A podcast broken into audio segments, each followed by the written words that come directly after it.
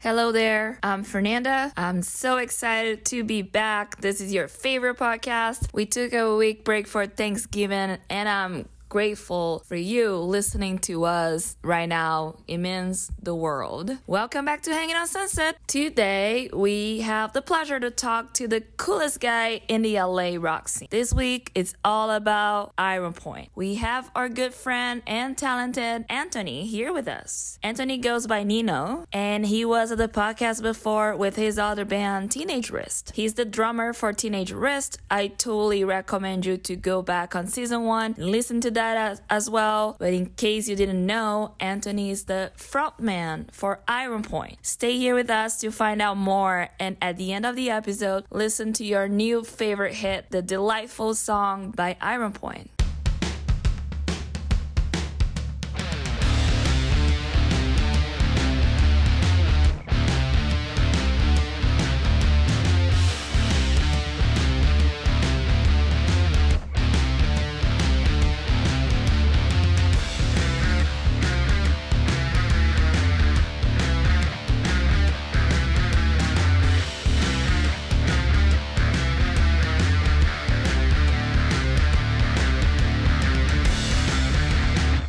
Everyone. Today on the episode we have Anthony, but you go by Nino, right? I go by Nino, yeah. so we have Nino on the show. And it's not the first time actually. No. Because we had Anthony last year because we were talking about Teenage Wrist mm-hmm. and the, your new album mm-hmm. and about potentially going on tour if everything was going well yeah, with the we, pandemic. And we did. And you did. And we did. It all worked out. And we got to see you play live at the Fonda. That was amazing.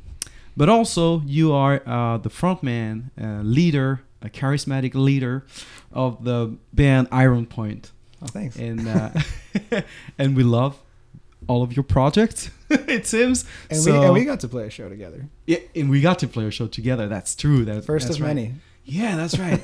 we got to play with Iron Point at uh, Harvard and Stone with my band uh, Yard of Blondes. We were substituting for uh, the band Analog Party, and they called us, "Hey guys, we can do it." So Love that would boys. be good. Yeah, can you substitute? Fuck yeah! Those That was, uh, boys, I yeah. just can't with Yeah, those the community. community is It is a working, community. right? It's developing. It is a Yeah. community. I'm I'm happy about that. So we were very, very happy for all of those but I'm gonna reasons. interrupt you, Vincent. For I know, a second, I know, Sorry. because I'm Mhm. g- getting And- carried away. Nino, we're gonna Mhm. have to ask you again. I don't know if you remember from last time, but that's how we start the show. Mhm. What'd you do to save rock and roll? What What did I do, or what will I do, or, or what or what what's the plan? what, did you have do? you done, or What what have have you done? been doing? Whatever's in your mind. Uh, I I don't know. It, it's a funny it's a funny thing. I, I I had a feeling you guys would ask me that again. I had to really think about it, and I completely forgot. but that's when it's fun. no, because you know it's like it's a funny thing. Um, you know when we talked about it in Teenage Wrist, it's a funny concept because rock is a really broad thing. Um, I think uh, you know not to sound too cheesy, but rock ends up usually being like it's it just it just takes it kind of just shifts in form like you know someone uh my my friend uh, rebecca she has a, a publishing thing called uh, banded and she was saying that uh, she quoted somebody that's like rock and roll's not dead that was just hung over you know like it just it kind of rock comes out in different ways and for me i think when i started iron point personally i was like i just want to write rock music and what what rock music to me is blaring guitar solos you know like loud vocals and you know it, it's simple it, it's it just it's more about a feeling than anything else and Mm-hmm. um you know to, to me to me rock just kind of embodies just you know a lot of uh, passion and drive and just having like and I don't know take, taking things and sort of making them lighthearted and um you know that's what it is to me but I know to other people it's like a technical thing like rock is like just you know oh you have guitars in your band you're a rock band Mm-hmm. um So but, you're yeah. saying it's more like a, an attitude.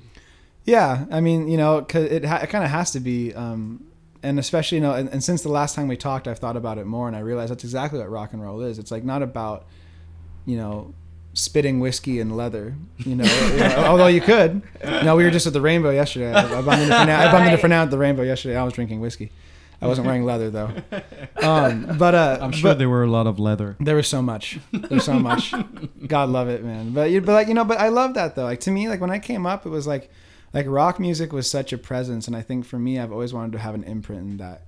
And you know, I think you know, there's not about saving something as much as it is like trying to make sure that you, you know, embody being a part of that spirit. Mm-hmm.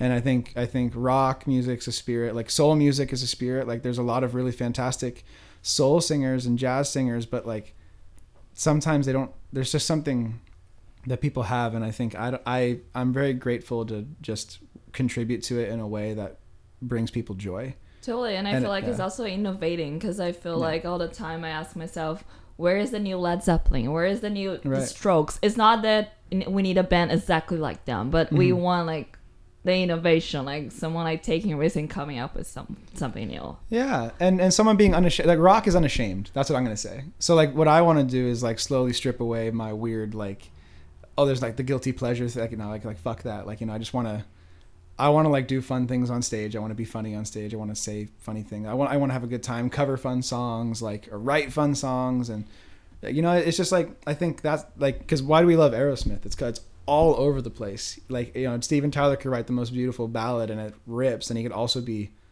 ridiculous Yeah. and he, and both at the same time and i think that's what it is it's just you know Being entertaining at the same time. yeah unashamed how, like just making light of how complicated life is is rock and roll it's Mhm. it's just rebellious in that way and and i'm not trying to be like a political rock star Yeah, so no, like, yeah. for, so for me it's just it's about just bringing light to I mean, at the end, music is about to be fun, right? No matter Yeah. what kind of music you listen should be. to. Yeah. yeah you'd You're putting on a show, so there should Yeah. be uh, something. Yeah. And I feel like now that after the pandemic, when Vincent and I were going more to shows, we also realized that the bands that we see that they have a very like they can engage with the audience. Yeah. Like they, it's just such a good vibe. It's such a good energy. Yeah. totally.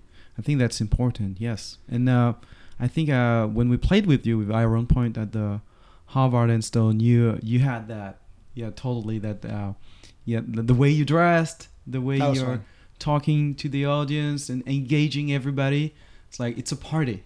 It's not a, just a show. there there has to be some like you know i had a lot of debate in my like you know like internally about like oh like do you have to be liam gallagher and like completely be above the audience and like almost ignore them or do you need to be someone like dave grohl who's like hyper engaging you know and and then in my mind none felt like perfectly correct i think i lean more towards like dave grohl he's also a capricorn so um, but uh, but I think like yeah, you know, you people come to shows because they you know you want to be entertained. Like I I- I think it's really cool when you go to see an artist and they have a message and something that they're giving, and I think a lot of people right now are leaving a very strong imprint of that. Where they like have a statement, they believe something, and that's why people are going to the shows. But sometimes you want to go to a show just to be like, oh, that's a dude on stage having a really great time, and it makes me want to have a great time. And then there's also those sub messages if people want to read into my songs and things. Um, they can because you know I, my songs are about real shit and you know at least for me in my experience so You can be both. to have yeah you, and to have the layers present it like really colorful and fun and then allow people to invite them you know like that's what i want to do like you know I, I'm, a, I'm, a, I'm a party person invite people and make them feel comfortable and have a good time and you know and then they can read into the other bits if they want to you know So when did you guys start Iron Point? So Iron Point started in 2015. Funny enough. Um, Oh, right. And it was a three-piece um, with uh, two old friends of mine. Well, you know, my, my best friend I grew up with, and then someone I was dating. And uh, it was very different. It was like we were trying to go for like the head and the heart, All right. where it was kind of like folk indie. Uh huh. Um, and then you know, uh, there was two singers. It was me and uh, my ex at the time. But then you know, everyone kind of just you know went their separate ways and, and did their thing. And I, I asked them like, hey, can I keep the name? Because I have some songs that I wrote and they're kind of more rock. And they're like, Mhm. yeah, sure. And so I kept the name. And at the time, um, my, my my guitar player and my and my um, cohort Adam. Uh, Jimenez uh, was playing with me, just doing like cover gigs, and he was sitting in on Iron Point stuff. And then I was like, "Do you want to just do this with me?" And he was like, "Yeah." So we would do like coffee shops and things. And I did it. I did so many acoustic shows for like three years. Like Iron Point was just like this acoustic band, uh, and it was Mhm. just me doing covers and things. And um, oh, interesting. yeah, and then and then around 2000. Uh, 17 18 i started doing uh, shows I, I put a band together um, and i had a bunch of people um, come through that band even um, uh, you know one of my homies mike uh, he plays bass in mountain joy like he, he came and sat in and like I, I had a bunch of friends come through and just facilitate you know, uh, you know, uh, having a band. And but I only had like a handful of songs, and so we would just do some songs, some covers, and then like I was like, we should probably write a thing, and then we took a year off, and then we wrote an EP, and Nice. and then that's where we landed during the pandemic. We just put out the EP. We're just like, fuck it, let's just put out some music, you know. That's fucking cool. Yeah. That's great. And you, it seems you have uh, various influences uh, uh, going through that, um, going into that songwriting in your band. Cause, Yeah, uh, tons. we, we were discussing it with uh, Fernanda and Mhm. listening to it on the way here. Yeah, what what's And- your, what, what do you think? Uh, yeah. So we had a debate. yeah, we were having a debate. We were listening to Golden. I adore that song. By Yeah, the me way, Thank you, thank you. I, we were saying like, this song, it's a hit. Like, why it's not on the radio yet? Yeah, we were like, you should be on, ra- on the radio. It should be on the radio. Oh, got- that's what like- KROQ should be playing right now. Oh, thanks, guys. That means a lot. Thanks. Yeah, that's what we, that's our first discussion, and then we were like trying to dig. yeah, try to see the influences, and I said, You said Lenny Kravitz. yeah, I said I had a, Someone a else said that's vibe funny. of uh, '90s Lenny Kravitz. That's awesome. That's in great. And then I added, I at least for me, I love Jamiroquai. So I, oh, I love Jamiroquai. Yeah, so I could feel that like you know The groovy. vibe, the groovy. Yeah, Y- you know, it's funny if I the way that I used to sing my songs, it and it landed more in like the Adam Levine, Jamiroquai, like kind of nasally, like very like it's like soulful crossover thing. Mhm. Um, and I've tried to like open up my voice more because like I love Chris Cornell and um, I try to like kind of have like I can't, but like I, I aim that way um, because I like the shouty vocals and stuff. But um, but yeah, you know, someone else said Lenny Kravitz, and I didn't think about that because I, Oh, lo- I love? I love Lenny Kravitz. I, It I, seemed so Yeah. obvious to me. I was like, Fernanda, I, I was nailed this. I was like Lenny Kravitz and Jamiroquai had a baby. That's awesome. I mean, like what what what it actually came from, what Golden came from was um, Bill Withers had passed away, and I and I Uh-huh. wrote a bass line. I was like, oh, I really love the song "Use Me" by Bill Withers, and I used to cover it in Iron Point. So I was like, it'd be really nice homage to Bill Withers if I can kind of like rock it out and do something like subtle, and no one else hears it until you start hearing the bass line. It kind of has that down down down down down down down down down down down that that like that funk thing. hmm Because when I came up, funny enough, I didn't get into rock music until middle school. I loved Motown music and R and B music because my dad used to be a DJ back in the '80s, and I always tell people That's this story. That's amazing. So I came up with top 40 and Huh. like R and B, and I loved like I loved all this stuff. Like I just I just loved like cool bass lines. I loved funk Mhm. music like so much. Like, um, you I know, was gonna say it's very soul influenced. yeah, it ha- it has And that funky, right. Yeah. But I think to me though, like I, I I'm very respectful of that genre because I don't consider myself like a soul artist in any way, and like I don't have the chops even to like you know like to do that. But like I love the energy, and that's what that song le- and that's what Lenny Kravitz has. You know, he leans into that soul world and like in sort of like the like the '70s sort of like you know um like the Al Greens and the things like that. Like it leans into that, and I love Al Green. So um, it had that, and then I was like, I want a song that kind of sounds like a modern Aerosmith single. Like you Mhm. know, like I, I want it to be silly, but I really want it to hit. You know, and and so Adam and I got together. We sped the song up. It was way slower. I, I can show you guys the demos. It's way slower, and um, and then we kind of like added like we just added bits and pieces, and he and I kept layering the song together, and it was just really fun to make the whole thing. Um, and then the engineer, um, or the excuse me, the um, the mixing engineer on, on who mixed that song with me, um, Kevin McCombs, was the engineer on the Teenage Wrist record. So he helped me Oh. kind of bring that thing out and like make it really punchy and dry. And I, I was like super into Death from Above, uh, Mhm. 1979. I was like, Mhm. can we go for like that dryness? And he Oh, was like, wow. oh yeah, totally. So it was fun. It was a good mix, you know, like a lot of influences came. It was a multi-tiered thing, but um, I'm very proud of that song. So I'm glad you guys. Yeah, you it. can hear it's your music is very referenced, but at the same point, there's nothing obvious that you know. It's not like a rip off Yeah. or something or another. Yeah, and, It's and the best part is you could like someone else said it's like someone else is like oh it reminds me of Audioslave and I was like that's so interesting. There's not really that many riffs in it. Like it's Uh-huh. not totally Audio Slavey, Mhm. but um, but I guess just from the virtue of me singing high on some part Uh-huh. or whatever. Well, yeah, but I don't know. It's fun. I, I love it. I love when people take away something different. That that's the best part. Like, because if it was someone like, and there's no offense to them, it had to come up eventually. But like if it was Greta Van Fleet, right? Mhm, you mhm. know um you know that does put itself in a little pocket they have a song that sounds like heart they have a song that sounds like aerosmith they have a song that sounds like Yes, led, Led yes. zeppelin and then when you come to an iron point show you're like lenny kravitz i'm like that's really funny but that's not what it is like you know because it's awesome like i love lenny kravitz and i love that people take away different things from iron point that's like Mhm. the ultimate compliment so you Yeah, know totally. it worked and, out And live, I really got the uh, Aerosmith vibe too. Oh yeah, well that I, I I pull from him a lot. Him and Eddie Vedder as far as like frontmen. I'm Uh-huh. like that's I'm not as serious as Eddie Vedder, but I love the way he jumps around. I definitely would lean that way. Yeah. Yeah. Yeah. Pretty amazing frontman. Yeah, he- uh, yeah, I'm a fan.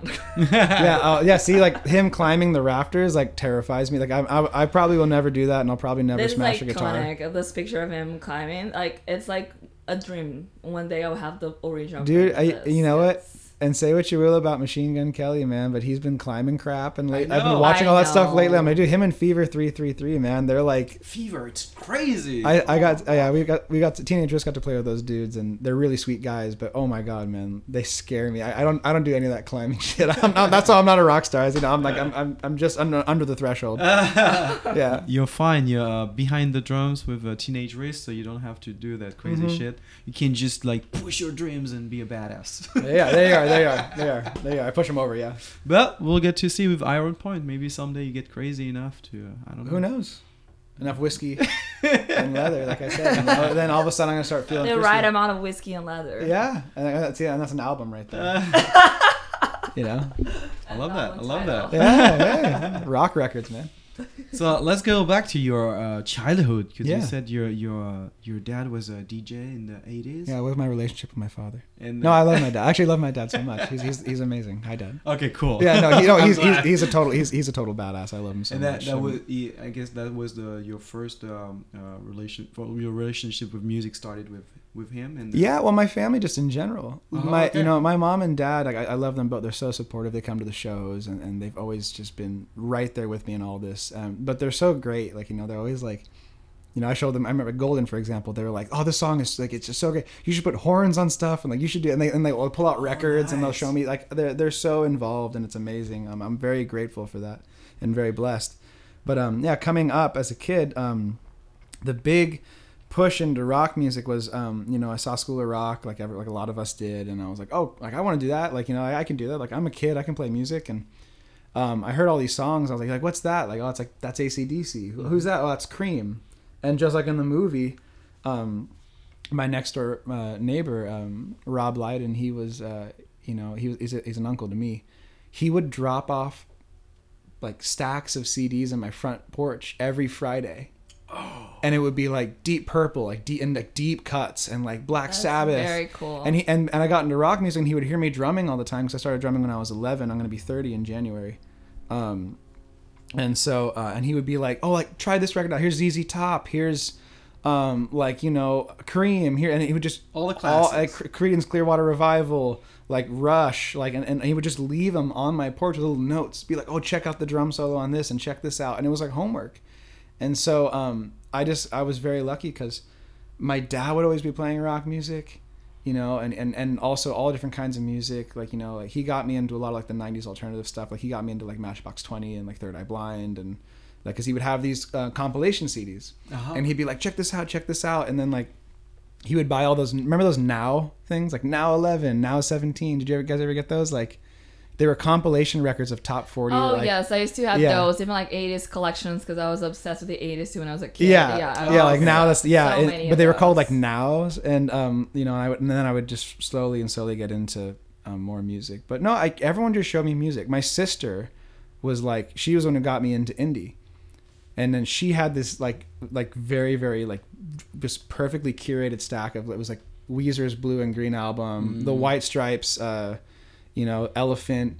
It had um, the Strokes. It had Hot Hot Heat. It had the Vines, the Hives, like the best of. That and was so- that was a good time for so music too. it was oh man early 2000s rip and so but i had all this influence coming in at the same time and Mm. so like you know like i remember when i was learning drums like franz ferdinand had just released a single uh, and i was like oh i can play that because it was really simple That was actually my first show ever. Franz. Ferdinand? Oh. Franz Ferdinand in Brazil. They opened for you too.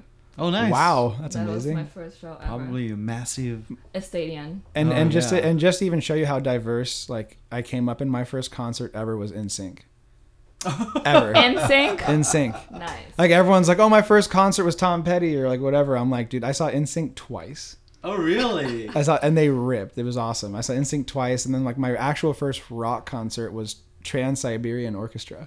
what is that? They they uh, they do like Christmas songs, like metal Christmas songs.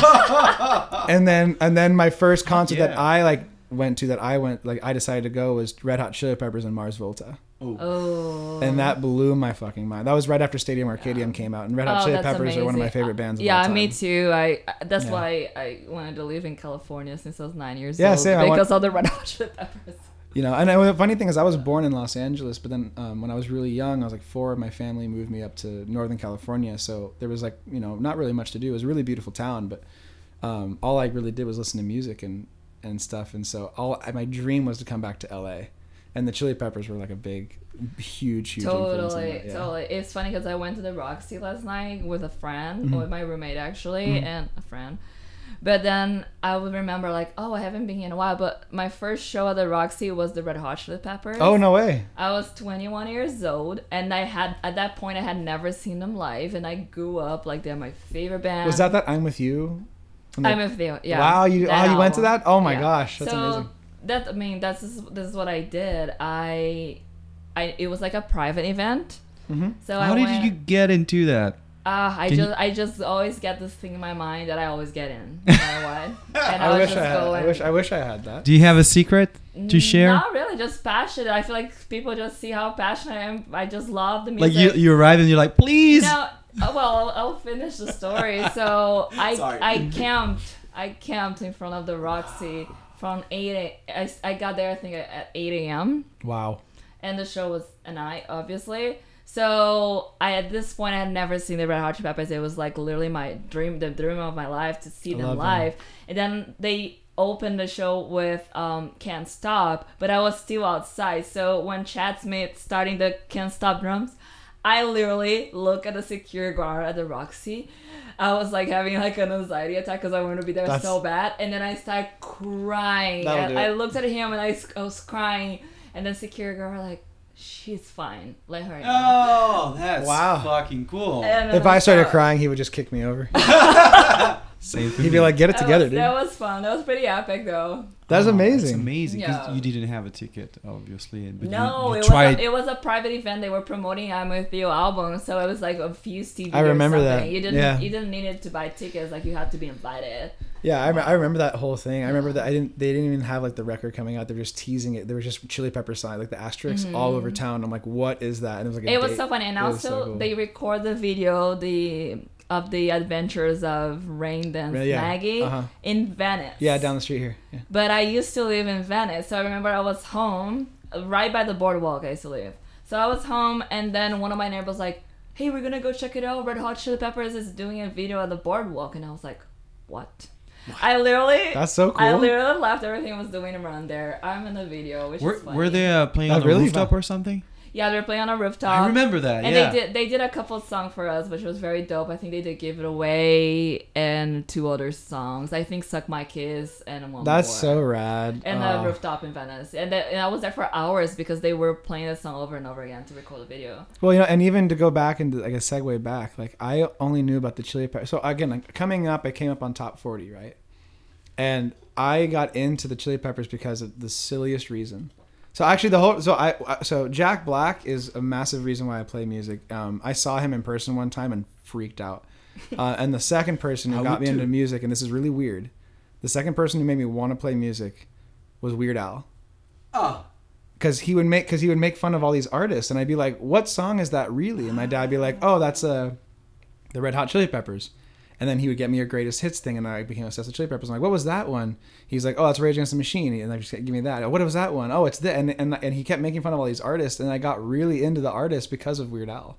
That's. I have. I have the weirdest backstory, like because but the but the truth of the matter is when I was really young, I just re- I would just see people doing it, and again, it looked fun. They made it look so convincing, and I was like, I just want to have a good time doing it, which is probably why like people uh, when when and when they meet me uh, in other situations, they they think I'm so serious, and they meet me, they're like, oh my god, he's like a total goober. I mean, you know, the when you listen to Teenage Wrist, it's not the first thing you're gonna have to come to your mind. Like it's. A oh, it's silly. It's not silly. Yeah. Which is funny because all the all the guys in that band are hilarious. Um, They are. and uh, and they're really smart dudes and, and lovely. Um, but uh, but yeah, you know, but, but that's why I have Iron Point though, because I'm just like I want a band of pirates. I want a band of people that are just absolutely insane. Mhm. Um, and it's fun. I get to I get to facilitate. I that. love that you have your yin and your yang. You need know? it.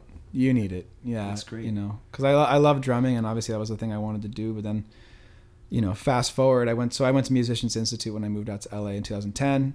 Um, I graduated in 2012. Made a bunch of friends. Actually, one of them being Michael O'Grady, who plays guitar with me now, um, and my buddy Nick Diorio, and a bunch of friends. I have a bunch of MI buddies, but um, I was like, I'm gonna be Josh Freese. I'm gonna be like the ultimate session drummer, and so I would play on all these gigs. I played with like, I don't know, 80 plus artists in like 11 years, like something like that, something you know. And Wow. and so um, you know, I've done everything, and so then I was like, you know what, like, I got to a point where I started playing with people. I'm like, I feel like, and this is no offense to them, I was like, I feel like I could write better songs. Better songs. If not, I can. I know I can definitely write fun songs, and Mhm. so then I started writing songs, and then it completely transitioned. Um, and then I was very lucky to have people like Marshall from Teenage Wrist and a lot of friends who were great songwriters who encouraged me and kind of let me do my thing. And now I feel like I'm in a good pocket where I can just kind of. I like what I write, and um, you know, You're doing great. I encourage Thank you. everybody who is listening to this go to your favorite platform and stream the whole catalog. There's a EP, there's the new single, and a couple of other tracks, I guess, right? Uh, yeah, there's there was we put out a single two years ago called Heaven that was um, uh, produced by a buddy of mine, um, and it was just in his living room, so it sounds like it was made in a living room. And that, but I love that track. That, that one's called Heaven. Uh, then there's Golden as a single, and then the EP, and then yeah, we're working on more singles and more. We're st- we're, we're gonna see what happens because we like we're writing a lot of music right now, oh, um, cool. but just trying to figure out which direction to take it because you know I, I just write a lot of different songs, and so um, it's about trying to rein me in because I could my I go everywhere. Like some days I write like songs that sound like Oasis, and other days they sound like freaking Breaking Benjamin. Like it, it, it's all over the place. So I just I just need to like you know like not that I even listen to Breaking Benjamin, but it has like you know I, I just like write all over the place. So I, I'm Mhm. trying to like kind of rein it in right now. But we have a, a few things that we're gonna probably be working on that are come out Okay, top of the year. When so. can we expect new music from Iron Point? Uh, hopefully, uh, top of the year is spring. Um, I'd love I'd love to put out this next single by March at the latest that we're working on. It's really fun. We've, we've actually been playing it live. It's one of the fun little riffs. Um, but hopefully that one comes out Cool. soon. And yeah, I think the plan might just be to like you know if I write a single and it's fun, just put it out. Like I don't have a record deal right now, so just like you know it's I'm, I have a lot of freedom to Yeah, make my own rules. you rules. can experiment and do whatever you want. Right. Exactly. Yeah. Oh, that's great. And um, you've been traveling, uh, traveling a lot. Oh yeah.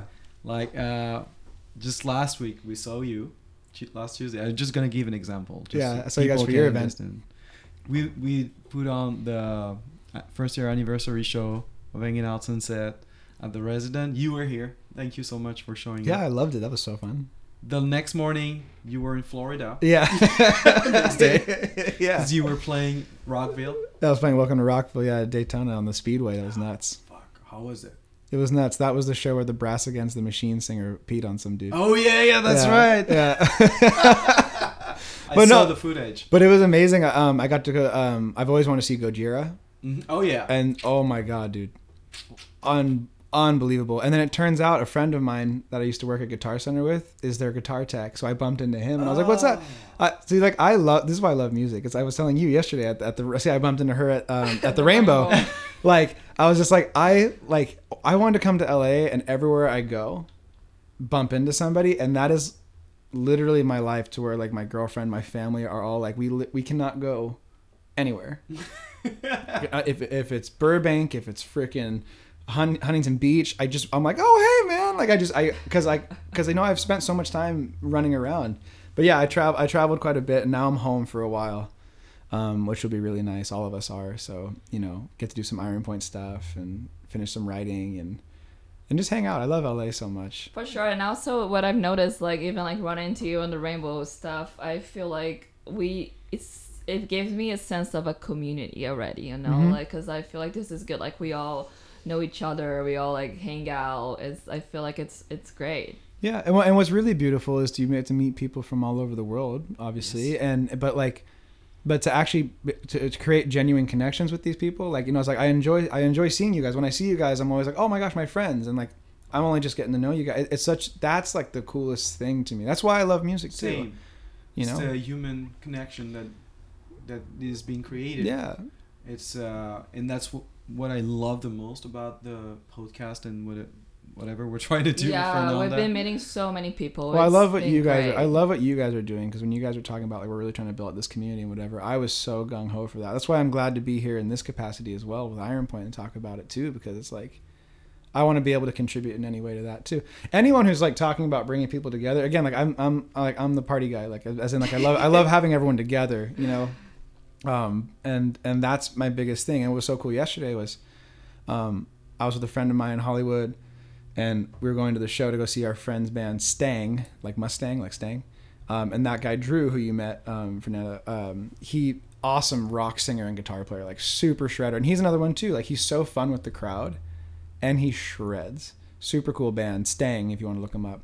Um, and I met him because of the Bites from Harvard and Stone from the gig I played at Harvard and Stone with you. Oh wow! And, but that's, but that's what I love about like, and that that to me is why it's and, and music's so fun because whether you're a musician or you're just a person who loves music, if you are brave enough to involve yourself in the community and recognize people for what they bring and and you and you really just love them for that and you're not trying to like abuse that it's so fast to make friends here like when people mm-hmm. complain about LA I understand but it's absolutely not true like it's very very obvious and very easy to just be kind go up to people be like that was really great and then you come to the next one and just support I know it's you know, like it's Exactly, like yeah it's like it's like Yeah. Vincent and I became friends because we were like we were very passionate for for the same bands.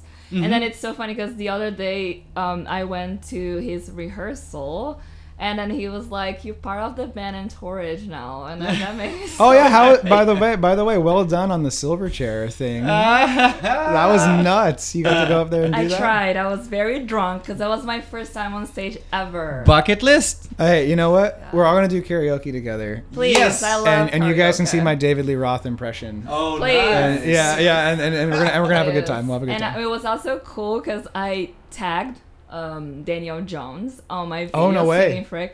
And he watched it and he Oh, no, reacted. that's he sent me like a bunch of like fires and I was like I was like, dude, like Daniel Jones just saw my video singing Freak. That's Dream come awesome. dude. I was like, how cool! You went to go cover Silverchair and then freaking true. You know, it's our Singer favorite band. It's my favorite. band. It's one of my favorite bands too, you know. to me, it's my the, the I band can't that I pick one. It's hard for me to pick one band. I, I learned how to sing with Daniel Jones. Really, I Really? just singing all the Silverchair songs. That's I amazing. I feel like Silverchair um, was either an East Coast thing here in the states, and they it was, were it was huge definitely in Brazil. big everywhere else. Like, cause, cause I, cause Silverchair to me was like an afterthought, and that's no offense to Silverchair. I think they're Uh-huh. amazing, but to me, like there were so many like just obvious like people that you listen to. Like it was Mhm. like there was like Soundgarden, Soundgarden, Alice in Chains, like you know Nirvana, like all that was right there. And then Silverchair was sort of like the second stage of grunge or whatever. it course, was, because you know. their first record is 1995, and, and the the the issue they had, I think, with the with America Yeah. is that they changed side for every record, Yeah, they're so different. and which I love, and that's why I grew up with Daniel Jones. I think in the first place because he he transforms in every record. Yeah. he transformed it, And his voice gets you heavier on every record. Like it's Yeah. insane. Like And I anthem for the year 2000. yeah, or year I 2000, love it- that song. It's one of my Like how heavy is that crap? It's so man? Like, good. yeah. Like, And also, I feel like a lot of people were trying to project on him like the new Nirvana. Yeah. yeah. Well, because it, kind of came off that way at first. yeah, and course. exactly. So I feel like they had that pressure, and but and they were so young. Like it's mind blowing. They were like opening for the Red Hot Chili Peppers when they were like fourteen. I was gonna say they were like babies. Yeah, it's insane. I think that's why I related to them so much. I loved Nirvana, but they Mhm. were way older than I was, and then there was Silverchair, who were like maybe four or five years older than me, Mm-hmm. and I could relate to them. And Yeah. suddenly I was like, oh, I can be that guy. Yeah. I can pick up a guitar and uh, do my own songs and stuff. So. And yeah, and, and also, also I love that we can all talk about grunge all day. That makes me, you, you guys, you guys are. You great. know, Yeah. I, I that's my favorite thing to talk Well, about. same, you know, probably. yeah, it, it's funny because you know, like uh, teenagers gets thrown in the grunge category for obvious reasons, but Mhm. um, but we try not to identify with that because there is influence, but we are trying to. it's more diverse. Than, It's way diverse, and um, especially with the last record, it shows. And but you know, like, but then it's funny. Um, I feel so bad for that camp because then I do Iron Point, and I'm flat out trying to be like Chris Cornell. like you know what I mean? Like it, it's it's like I like we're that we're that band. I'm trying to be very careful and trying to be like loose with influences. Like I'm in an Iron Point. And I'm like no no no. We should just like take that song and do that. Like you know. And but it's fun again. It's the yin and yang. You know. It's like it's good to be subtle and to bring in influences very carefully. Um, and then it's fun to also just kind of hit them on the head Yes. and have the space to do so. And that's why we love you so much as a musician. Oh, thank you. Because you everything you touch, you turn into gold, and those are different areas we love. We Yeah. love. No, I was like golden gold. Yeah. oops, oops, oops. Uh, all my all my friends can't do that because I'm like, hey man, you guys ready to go? Like, yeah, we're golden. I'm always like, no. so, no, but thank you so much. It, it's it's a really exciting thing, and again, like to meet people who all appreciate it is what's more important to me than anything because that also keeps the influences coming. Because then sometimes like like you guys will write a song and you'll, you'll play a show, and I'll be like, shit. I want to do like no, and then and then I'll ne- next show I'm gonna be like, oh man, I'm gonna turn the guitars up, or I'm gonna like do this, or I want to do a song like that. Like they have a they have a cool riff. I want to write a cool riff. Like it's never it's never in competition. It's always just because you see people and love same. loving it, I'm the same. and like how can you not want to be a part of that? but like yeah. you, sometimes I struggle. Like I'm in front of my computer with my paper, my pencil, and I have to write a song, and I'm, I want to do so many different things. Yeah, It's hard sometimes when we You have know, to make a choice. the the best thing to do. Uh, I'm trying to remember. I think John Mayer might have said it, but it was just like he's like, just write the song, even if, if even if it's crap, just write it. exactly. because because then it gives you good. advice. it, well, because like he was just saying, he's like, if you're trying to write a good song, intentionally write a horrible song like that's like so cheesy and has all the cliches. That way, after you're done writing it and it's finished, when you go back to write the good song, you have perspective on what about that actually was good. You can go, oh, you know, now I have, I got it out. I got the jitters out. I got all the weird things. And with me with songwriting, that's a, that's a big one. Um, how do you how do you process for me for example i like to have um, a few days in a row of songwriting because Mhm. i know that the first day like you said something's gonna come up that i maybe i thought too much about it yeah. and it's out of the way and then the next day when i come back it's more like uh, spontaneous. And then I'll, the more i read i think the better it is for me. After a while i start to lose inspiration a little bit and then i come back to what i got the second third and fourth day something, something yeah like i that. well to be to be honest um i i've been really grateful over the past six years to be writing my own music and to actually be like trying to put it out. I've been encouraged by many people to be putting out music um, which i was really scared to do and uh, even this ep that came out over the pandemic which already feels like forever ago um as in like putting out the ep um my friend troy irons who's a brilliant artist um, she i showed her the batch of songs and i was like i don't even know what to do with these she goes literally go record them next month. And I was like, oh, okay, like bet I'll go record them. And I did. I recorded them and then I released them. And she, because I, I respected her so much that I was like, she was like, what are you doing? Put this stuff out. And so I did, you know. And then and then all of a sudden I started going, oh, like I can just kind of keep doing this. And then Mhm. so it's funny, like the the lifespan of Iron Point has only really been two years, like as it stands, of as of as this rock band thing.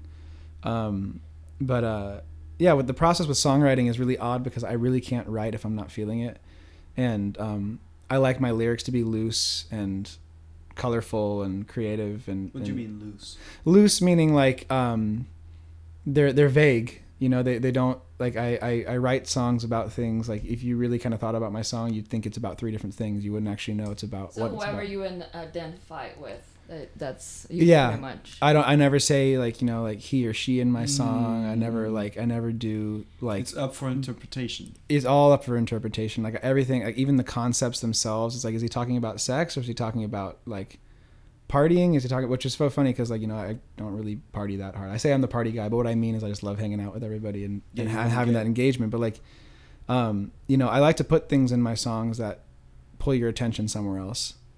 So that way um you spend time thinking about the other thing while something else is coming and it's this it's a multi-layered thing. Um, but as far as the songwriting goes, it's it's hard for me, like you know, um, because um, have so many ideas, and um, being a session player for so long, being a drummer, um, I start to tell myself that things are incorrect because I'm so used to interpreting things as they should be, right? But um, but if you're if you're making something up out of thin air, what what are the rules? Mhm. And so right now, my current um, since getting back from tour, my my new um, homework has been write it leave it and just like let it sit like whatever you wrote leave it as it is and if it resonates with you a week later a few weeks Mm. later keep it and if it doesn't you forget about it then yeah that's okay and and try i'm trying to have a lot of forgiveness with myself right now um because there are people like my friend um, Celeste in the band Talker, who she just she just writes the coolest songs all the damn time. But she's been working hard. Her and I used to do coffee shops back in Sacramento. I knew her from Sacramento. Oh, I From think Northern she California. mentioned you were you went to the same high school, right? Yeah. Yeah, so we were playing in coffee shops, like doing open mics, like, and, and so for both of us to be out here, like, I play drums for her from time to time. That's She's an cool. absolute rock star. She's so inspiring to me, um, and uh, you know, but like, but she's one of those people where she's been writing for years. For me, I've only been writing for half the time, if not less than everybody else around me. So I have to practice a lot of forgiveness. Otherwise, I get very uninspired very quick. I don't want to write. I don't want to sing. You're too harsh on yourself. Yeah, and, and then I'm so I'm trying to be very forgiving and just remove that whole being hard on myself thing. I think the things I want the things I want to be strict on and regimented on are making sure I sit down to do it. Mm-hmm. That's all. I don't care what comes the out. discipline. Yeah, yeah, Writing consistently. yeah. Because then, because then, if the sound changes, I'm okay with taking an Iron Point record in whichever direction. Like you know, if the next record I want it to be riff rock and loud and blown out, I can do that. If I, if the next record I want it to be all like acoustic based, more rack and tours, more loose and live, it doesn't. It literally doesn't matter, and there's no rules, and I love that. But I have to, um, I have to be again, cause, because I can do all of it. You know, I have to be careful because then because then you know, uh, otherwise I get in my head. Oh, it's not like the other thing, and then you know, and then I I heard a lot of my ideas, and Adam and I write together, and that's the same thing that happens. Like, oh, but I want it to be like, I want to take like Tame Impala, and then I want to take Audioslave, and he's like, what? you know, and uh, but it just it just sometimes doesn't work. But I. Uh, and sometimes it does. Sometimes I get really wacky shit from it. And sometimes you you you're inspired by your song. You think you're gonna copy the song, and that in the end, it doesn't even sound sound like. and that's the best part. Yeah. Yeah, it's always gonna sound like you no matter what. Like Yeah. I'll, I'll never be you, or I'll never be Chris. I'll never be anybody. Like I have me. But like you know, it's fun because like then you get you with so with me right now with songwriting. Like the the the fun part is there are no rules, and I'm trying to learn to be really excited about that.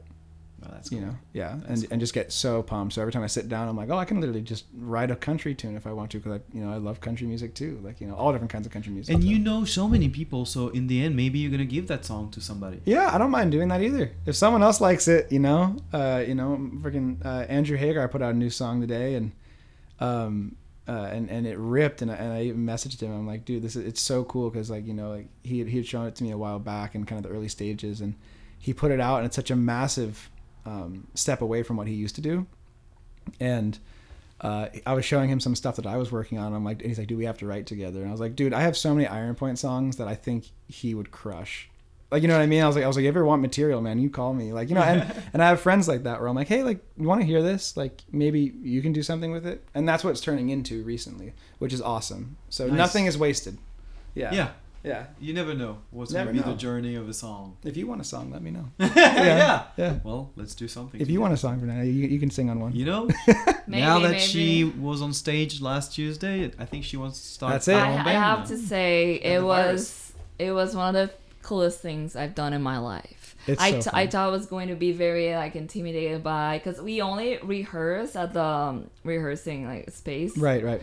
But then we didn't do any rehearsing on stage. That was literally my first time on stage ever, Very happy and for I you. just felt like I was not scared. I was not. I was She comfortable. fucking grabbed the mic and scream "motherfucker" at the audience. That's so good. You know what? And and a little bit of booze doesn't hurt either. It helped a lot. I Yeah. have to say, helped a lot. But yeah, I don't know. Maybe I was thinking uh, may, maybe I need some like vocal lessons or something. Right. But like, I, maybe I'll start like a punk band or something just for fun. Well, if Oh, you yeah. ever, if if you ever need it, you you know many musicians. If you ever need help, holler. I'm happy to do it. I do. I do Yeah. want it. I would love that. yeah, I would um, love I'll, that. I'll, I'll I'll Dave Grohl the record. I'll just play drums on it. You- Fuck you- yeah. Let's do it. yeah, Let's do a eh, session. for real. Anytime. I'm I'm so serious. I'm down.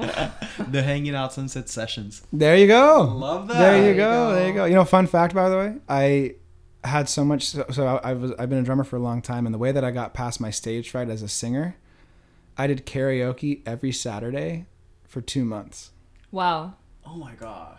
And and that's what got me past my stage. You fright. know, we have a concept. We have an experience yet. So we we did that first night Mhm. last Tuesday. We're gonna do other nights that are coming, other concept house parties. This is coming Yeah. together too. But one of the concept we had early on was to do karaoke nights for the hanging out sunset. So That would be really fun. real karaoke, and sometime one of the band from the local scene come with their song as a audio track, Yeah. and they sing their song. Or I can sing a Iron Point song too at the karaoke. Please, you know? please. like a local. My God, I would love to. Do, I've I've had that concept. I want I want. I've always wanted to do a record, um, where it's like an acoustic record where I cover my favorite local band songs, ah, that's amazing. and I do versions of you know like, a, I, like Celeste has this one song that I love, and I was like I, I want to do a version of that. Like Marshall, you know, I want I want to do a one of it before Teenage Wrist. He had some other projects, and I want to do one for like on him and. And I've always wanted to do that, where I cover I cover my friends' songs, and and I, but I've always wanted to do a s- like everyone's doing the split EP thing again, Mhm. where people share EPs. yeah, yeah, yeah. I want to do that shit again, where it's like where bands collab on an EP or That's No. That's Yard of Blondes featuring Iron Point and fucking, I, you know, like I, don't, I, I would love that stuff. That's man. Amazing. I, love. One of the the idea. other things I wanted to do is uh, whenever we are putting a show for the podcast, Mhm. the bands that are gonna play together that night, we just go in the studio for one day. Before that, write a song together, record it right away, Awesome. and I talked to my friend Billy from Biohazard. Oh, cool. Our producer of our last record, of a first record, Yard of Blondes, our first album. And he's down to help us doing something like that. So let's say we have Analog Party, Yard of Blondes, Iron Point on a on a bill together. The week before that, we go to the studio, write a song. We all perform our set, and then we perform the song we wrote oh, that's, together, that's so cool. and we release it on the platforms the same day. Oh man, see, that's why I love you guys. I love that stuff. I love that. I'm You like, like that? I, I love it, man. Ah, let's do well, it. because because because again, you're getting people That's excited, and also you're doing everybody a favor because you know people don't maybe all maybe our different fans might realize they all like us all at the same concert, and then it actually becomes a possibility for all of us to be able to tour together, do things, and exactly. it doesn't exactly. hurt. It never hurts, and especially if there's an equal appreciation Exactly. for doing it, and we all love rock music, so thank God. So you know, Thank God for rock music. yeah, yeah. David from Team Nowhere had another crazy idea. I'm not sure if I can say that on, It's- on the air. oh. The, the train. You can maybe edit it out. We can ask him, and they can edit it out. Yes, let's let's do that. I'm gonna be vague on purpose, but let's say we all take a train from LA to Seattle Uh-huh. and from Seattle to LA, and we just rent one of the wagons just for us, and we set up all our gears there. Oh, like- so like a jam in the van? but on a train, back and forth. Yeah, it's like that Nirvana song. It's like I'm on a plane, except I'm on a train. Yeah, I'm on a train. yeah, yeah, yeah, yeah. I can't complain. Oh no. Yeah. Um, Oh no, my gosh, so that- many ideas. So- I know. So that last event, I did I did a song with um Yara Blonde. So maybe I'll do a song with Iron Point. please, one. eh, you send the song because I was talking about my my, my buddies in the band, uh, Spare Parts for Broken Hearts, when I walked Uh-huh. in. And I, I keep mentioning Audioslave just because of the, the anniversary that just ha- uh, came Yeah. with the record, and, and you guys were listening to it. I had it on the car, like I saw love that you it. po- I saw that you reposted too. I reposted too. Yeah. I was like so excited. Yeah, I, I I had to, and then and then my buddy Mike O'Grady, who plays guitar with me, um, he did a Cochise cover yesterday and like nailed it, and um, but uh, but no, yeah, I I let any song you want to do. I'm gonna you- the spare you parts. I want, like a stone a cover. yeah, I did I did one last year, yeah. Yeah. But this but the guys in spare parts for Broken Hearts, which you guys have to check out, they rip. Um, Should Sa- we invite them on the podcast? you soon? absolutely should because Sarah Sarah's Let's do. Sarah's Sarah's awesome, and you have to see them live. Cool. unbelievable, unbelievable live. They just fucking rock. Um, but I but we talked about doing an Audioslave cover together, That's and I would that's I would love that. So That's we're gonna make it happen. A lot of, lot of Chris Cornell. So I'm I'm never mad about that. Yeah. Never never never. Totally. So yeah, and um, yeah, you're part of the podcast now because you got you got us uh, Celeste on our radar. Because last time we we talked with uh, you and Marshall, Mhm. I we mentioned. asked you who should we interview next, and you said, oh, you, you should have Celeste. Uh, Yeah, from. Talker." He Yeah. told us about Millie, right? You told And us about Millie. Oh, uh, Marshall did. Marshall did. Yeah. And we actually saw them At the Troubadour, a couple like weeks ago. two weeks ago, Yeah. right? with uh, opening for Lily. Wow. Oh, you went to that show. Lily. Wow, Millie and Lily. That was a fucking great night. I love them. They're We- great. I'm glad you enjoyed that. Yeah, that was Marshall's recommendation. Yeah. Yes. Uh, so we've been trying to contact them but unsuccessfully for now. So We'll, Well, get, hit we'll, up- get, we'll get them here. Well, if sure. hit up hit up the spare parts for broken hearts guys, and if you guys have trouble with them, let me know. I I don't think you would. They're they're really cool people, and That's you have to see their shows. that's Like awesome. I, Cool. I, I cannot stress enough how awesome they are, and I'm so glad I got to see them because I I'd heard their name around town forever, and we all had a bunch of mutual friends, and I finally got to meet them. Let's bring them to the community. You bring them in. They're good yeah. people.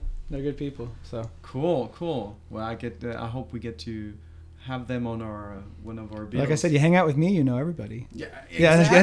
no, that's not that's not true. That's not true. But the king of the scene. Oh, hey, I would. That's I would no, love nothing more. Uh, eventually, eventually. So when did you come back to LA? 2012, you said. Uh, 2010 to 12, I Oh, went yeah. to college. Oh, um, EMI. Yeah, and I was a I was a short-haired, uh, preppy little, very very sheltered boy.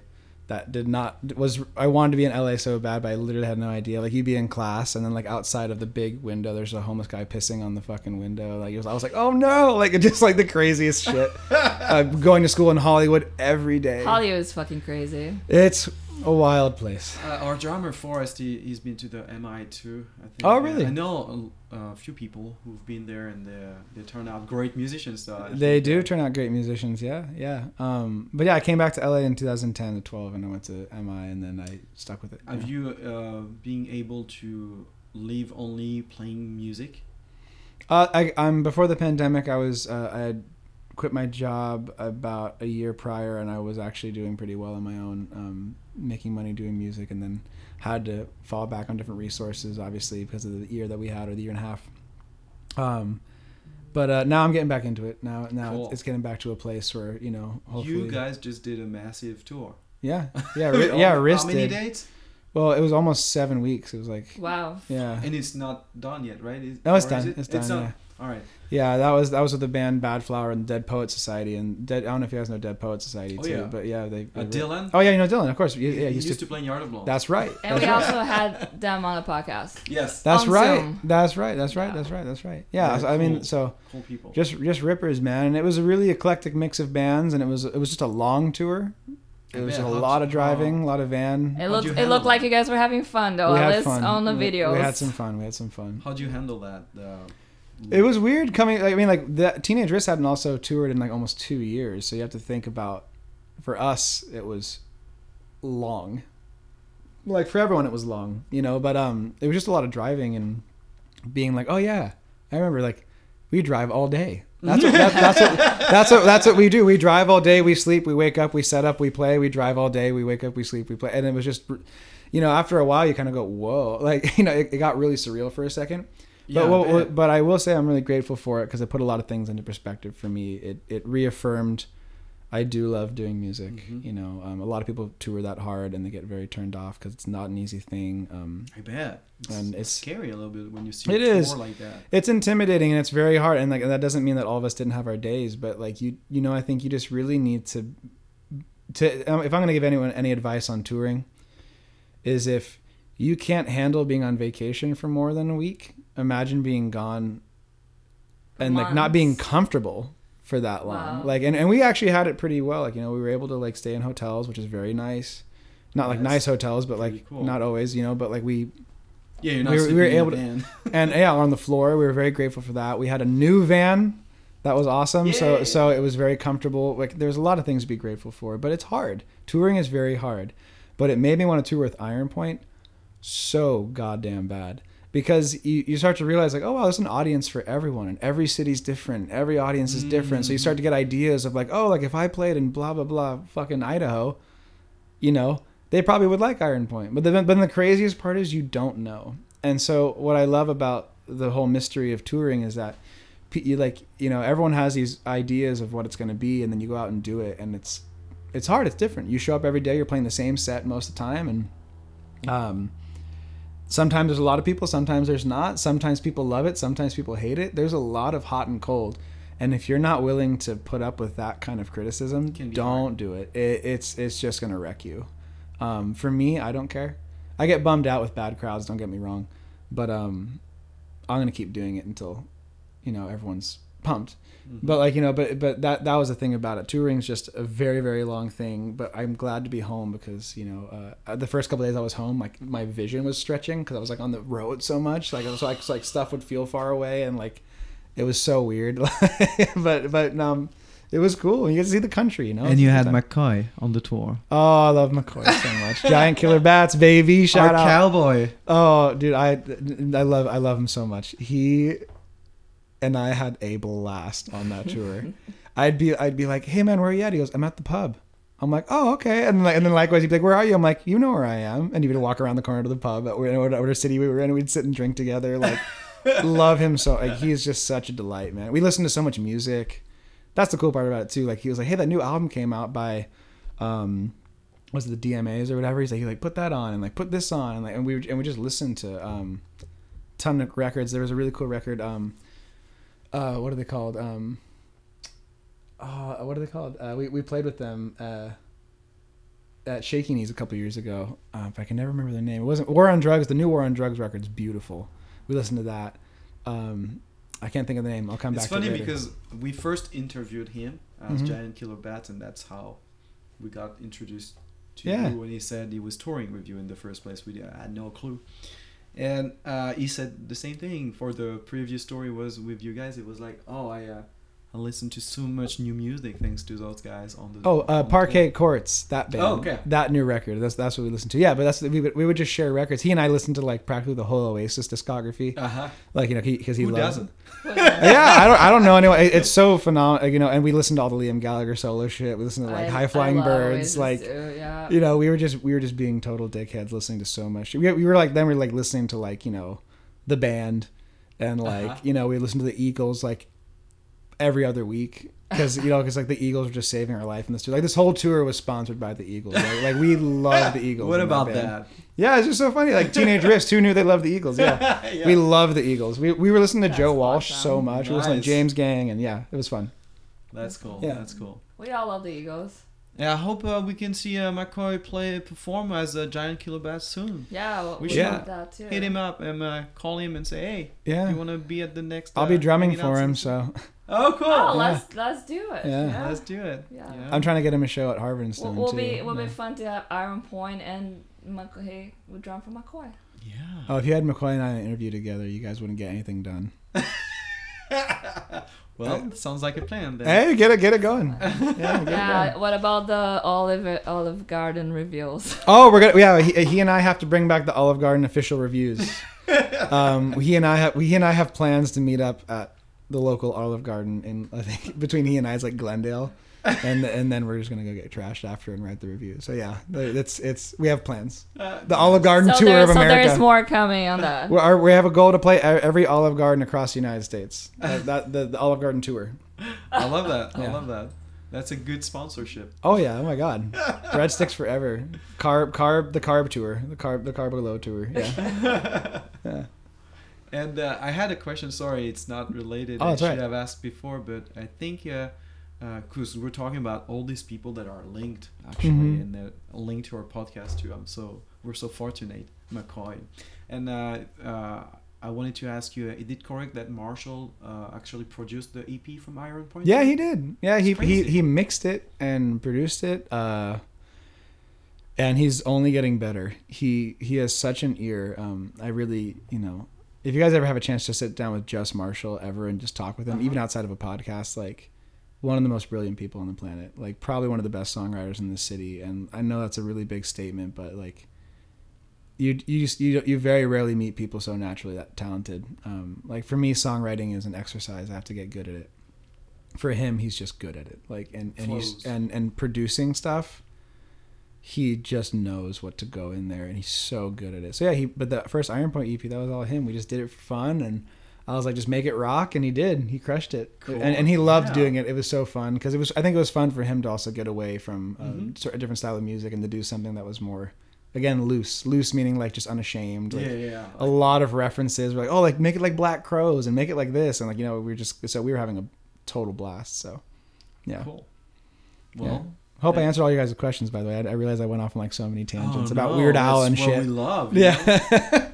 Actually, we try to not prepare too much or our conversations. be- we we want to know who are our guests of course and what they have done in their career up front but we we want to make sure that It flows. it flows and naturally. uh, it's it's a conversation and Yeah. not, Yeah. you Yeah, know, absolutely. No pressure. So, Yeah. but if you guys need to know anything, let me know. Like, I don't want to take away from any questions you had in mind. But no, otherwise, don't worry don't No, worry you're it fine. was You're all great. great You're Yeah. great. we're gonna listen to a song now that you're gonna choose and uh, from our point so Yeah. which one should we listen to Play M Golden, and we just released it, and um, we're super proud of that one. And uh, we just put out the video that Marshall's girlfriend Lindsay Mann uh, directed, and um, our friend our friend Charisse Anderson, who I got I got to shout her out, man. She she came in on that tune, and she just put her vocals on it, and she is just such a natural like artist and just brilliant musician and singer. Um, so shout out to Charisse, shout out to Lindsay, whose birthday it is today.